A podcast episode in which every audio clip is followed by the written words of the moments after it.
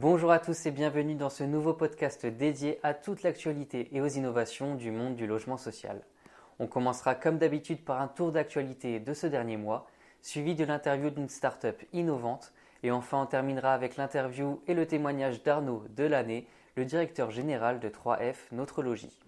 Et on commence ce podcast avec la première actualité et c'est Ouest France qui a pu s'entretenir avec Emmanuelle Cos, la présidente de l'Union sociale pour l'habitat. Elle a pu répondre à de nombreuses questions et effectuer un vrai bilan de l'état actuel des logements sociaux en France. Elle remarque premièrement que le parc immobilier ne propose plus assez de loyers maîtrisés. En effet, la demande de logements sociaux a augmenté de 20% en 8 ans, ce qui a abouti à un chiffre record de 2,2 millions de ménages en attente de HLM. Pour satisfaire la demande, il faudrait construire 150 000 logements HLM supplémentaires par an. Cependant, après avoir atteint les 124 000 en 2016, ce qui témoignait d'une bonne dynamique, les mises en chantier n'ont cessé de diminuer. Cette chute peut s'expliquer en partie par la réduction des loyers qui a privé les organismes HLM de plus de 6 milliards de recettes qui auraient pu financer la construction de 200 000 logements. C'est également dû à la modification de la TVA à taux réduit dont bénéficie la construction de HLM ou l'annulation de certaines subventions dont les aides à la pierre destinées aux logements très sociaux. On passe maintenant à la deuxième actualité et c'est Cécile Bellard de Planty, la directrice d'Archipel Habitat, qui quittera ses fonctions à Rennes Métropole en mai 2022 pour prendre la direction de Paris Habitat. En effet, depuis plusieurs années, la métropole de Rennes est particulièrement innovante sur les questions d'habitat et de logement. Cécile Bellard-Duplantis y a joué un rôle déterminant en étant très engagée sur les questions d'innovation sociale et de concertation, souligne Yann Brossa, adjoint à la maire de Paris en charge du logement. Elle prendra la suite de Stéphane Dauphin pour mener à bien le plan stratégique de Paris Habitat 2030. Et on termine cette revue de presse avec l'actualité insolite. Et si on pouvait bénéficier d'une ferme et d'un logement social? Voilà ce que propose une association pour faciliter l'installation paysanne. Leur première expérimentation a lieu dans les Pyrénées-Atlantiques. L'objectif est de créer un logement social pour les paysans. La ferme expérimentale de Moulia sera donc le premier site à accueillir une activité agricole tout en étant la propriété d'un bailleur social. L'objectif est de proposer une solution à même de freiner l'érosion du monde paysan. En effet, en France, une trentaine de fermes disparaissent chaque jour. Avec le système de logement social, le paysan qui s'installe devient locataire de son habitat et de son espace professionnel. On passe maintenant à la Minute Startup et j'ai plaisir d'accueillir Bertrand Eschinger, le directeur commercial de Hydrao. Cette entreprise a développé le pommeau de douche écologique et connecté.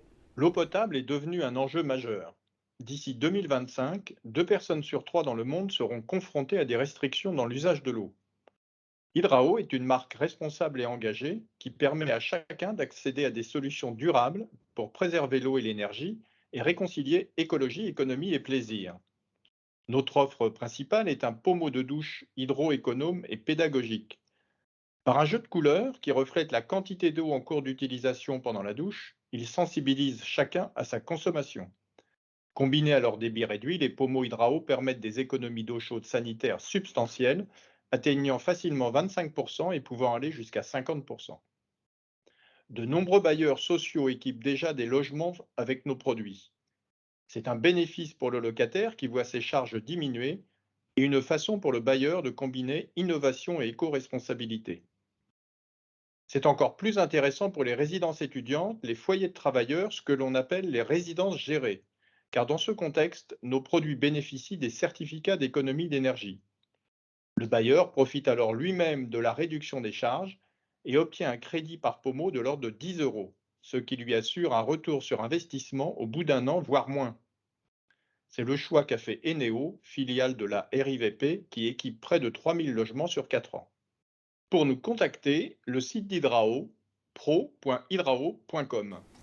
On passe maintenant à l'interview de Arnaud Delaney, le directeur général de 3F Notre Logis. Ce bailleur social compte plus de 12 000 logements répartis sur toute la métropole de Lille.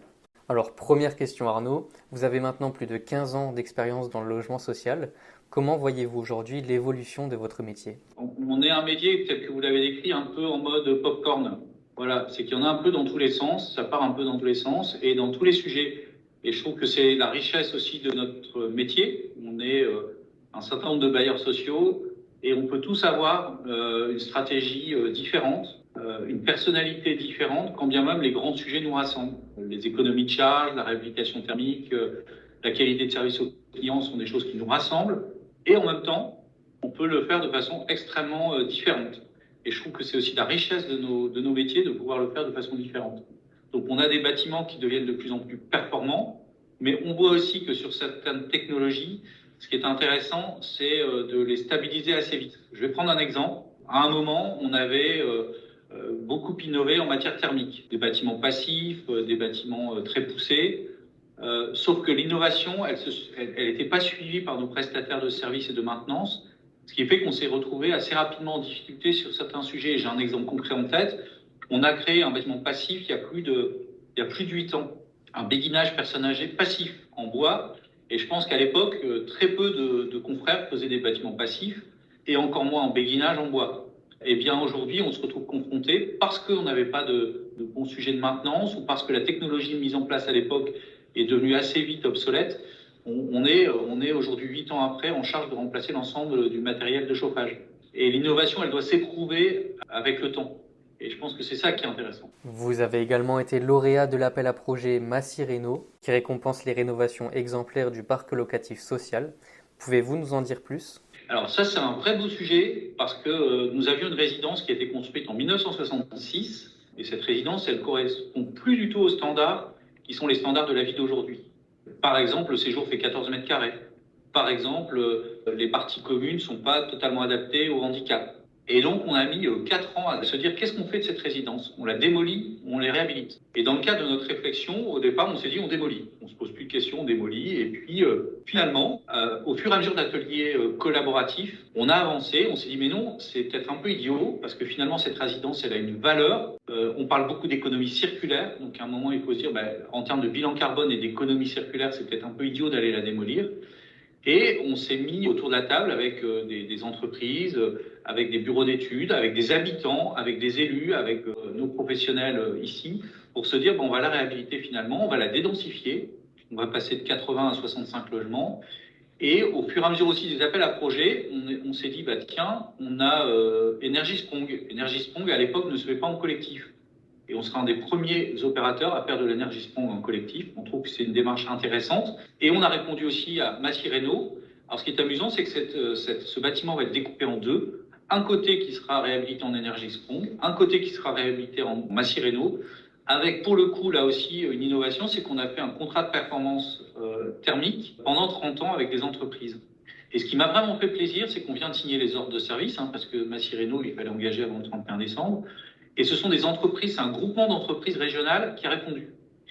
Et finalement, à une innovation qui était chez nous, on considère que c'est de l'innovation, on a eu aussi une réponse innovante, qui est que ce ne sont pas des majors qui ont répondu, ce sont aussi des entreprises locales qui se sont groupées pour répondre. On est très heureux de le lancer, ça va être un vrai test, mais euh, pour nos clients et, pour tout l'écosystème, je trouve que c'est extrêmement intéressant. Prochaine question, comment est-ce que vous pouvez lier innovation et proximité? La première innovation qu'on peut faire, c'est de se dire bonjour. Voilà. Et notre innovation, euh, c'est peut-être d'être à contre-courant de ce qui se pratique, c'est de considérer que de la présence humaine dans les résidences, euh, ça a autant d'importance que la technologie. Les gens sont très technologiques, on l'est tous, hein, on vit tous avec de la technologie, pas tout le monde évidemment, mais même les populations les plus précaires aujourd'hui sont plutôt avec de la technologie. Et, bien, et quand bien même, les personnes âgées, elles aussi, sont en train de s'équiper de plus en plus. Pour autant, la stratégie du groupe 3F, et donc la nôtre, c'était euh, de maintenir des gardiens en proximité. Parce que je, suis convaincu qu'une grande partie des problèmes se résout en se disant bonjour, et c'est très innovant de se dire bonjour, on ne le dit plus bonjour, et aussi en ayant cette culture de la proximité et de la réponse client. Ça, ça n'exclut pas qu'il faut qu'on avance dans la digitalisation, mais la digitalisation, c'est pas euh, je traite tout par un ordinateur, mais c'est comment je communique avec mon client pour le rassurer, l'entourer, lui donner des délais. Est-ce que vous avez des exemples d'initiatives pour renforcer le lien social avec les locataires? Quand on a des habitants qui prennent l'initiative, c'est très bien. Mais malheureusement, c'est de plus en plus rare. Et donc, nous, ce qu'on essaie, c'est de les inciter à se regrouper pour faire des opérations qui sont des opérations extrêmement concrètes. Par exemple, le rôle de Marianne, c'est d'aller euh, diffuser la culture euh, de la biodiversité, de venir embellir les résidences à travers les espaces verts et on, voit d'ailleurs assez vite que tout cela euh, permet d'améliorer la qualité de vie. deux, trois exemples. On a créé des jardins partagés, participatifs, dans des endroits où j'étais, hyper sceptique. Je me suis dit, ça va être, ça va être démoli très vite, ça va pas être respecté. C'est respecté. Ça, c'est très chouette. On fait, par exemple, des plantations collectives de jonquilles. Alors, euh, ça peut paraître aussi très rural, et puis c'est proche du béguinage aussi. Vous avez l'imaginaire de Bruges. Eh bien, c'est tout bête, mais aller planter euh, des jonquilles, aller creuser des mares écologiques, aller engager des actions pour la biodiversité avec des habitants, c'est aussi un moyen de les rendre euh, actifs.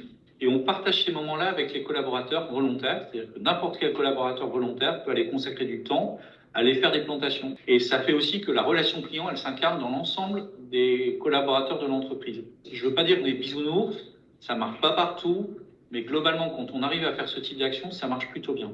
Avez-vous mis en place récemment des innovations sociales, techniques ou managériales? Alors, je, je parlerai peut-être d'innovation managériale, euh, parce que c'est un sujet qui me tient beaucoup à cœur. D'abord, on a un siège qui est un siège qu'on a construit de façon totalement collaborative, qui est un bâtiment passif, en bois, qui été d'ailleurs lauréat d'un concours national sur la construction bois. Et finalement, quand vous avez des collaborateurs qui sont euh, très impliqués dans la conception de leur bureau, eh ben, vous avez des collaborateurs qui sont mieux en venant travailler. Et ben, ces bureaux aujourd'hui, ils incarnent une, entre guillemets, une sorte de révolution managériale dans l'entreprise qui a fait qu'à un moment, les collaborateurs se sentaient mieux. Et en termes de management, tous nos programmes sont collaboratifs. Quand on a un sujet, on a un chef de projet collaboratif qui vient euh, accueillir des, collaborateurs et ils travaillent ensemble à la résolution du problème. Alors ça peut, prendre parfois un tout petit peu plus de temps, mais c'est pas vertical, ça vient plutôt de la base. Et je trouve ça, je trouve ça vraiment chouette parce que ils se l'approprient. Et ce qui est aussi intéressant, c'est que les, collaborateurs qui animent ces groupes, ce sont pas forcément les collaborateurs euh, qui sont dans leur métier. Et enfin, dernière question, pouvez-vous donner trois conseils aux autres bailleurs sociaux dans la mise en place de solutions innovantes? Euh, Le vrai conseil, c'est euh, l'humilité, euh, parce qu'on se plante beaucoup, et je pense qu'on s'est beaucoup planté. Donc, il faut être toujours humble par rapport à une innovation. Deux, on n'est pas que des premiers de la classe. Donc, avant de dire on est les plus beaux, on est les meilleurs sur tous les réseaux sociaux, bah, je pense qu'il faut aussi réussir à, à, éprouver nos solutions. Trois, la science, elle est pas que dans la tête des ingénieurs technologiques. Elle est aussi, euh, nos experts, c'est aussi nos clients. Et au-delà des clients habituels, c'est-à-dire les représentants des clients, euh, je pense qu'il faut aller voir des clients qui se manifestent jamais. Merci à tous d'avoir suivi ce nouveau podcast. On se retrouve très vite avec de nouvelles interviews. À très bientôt.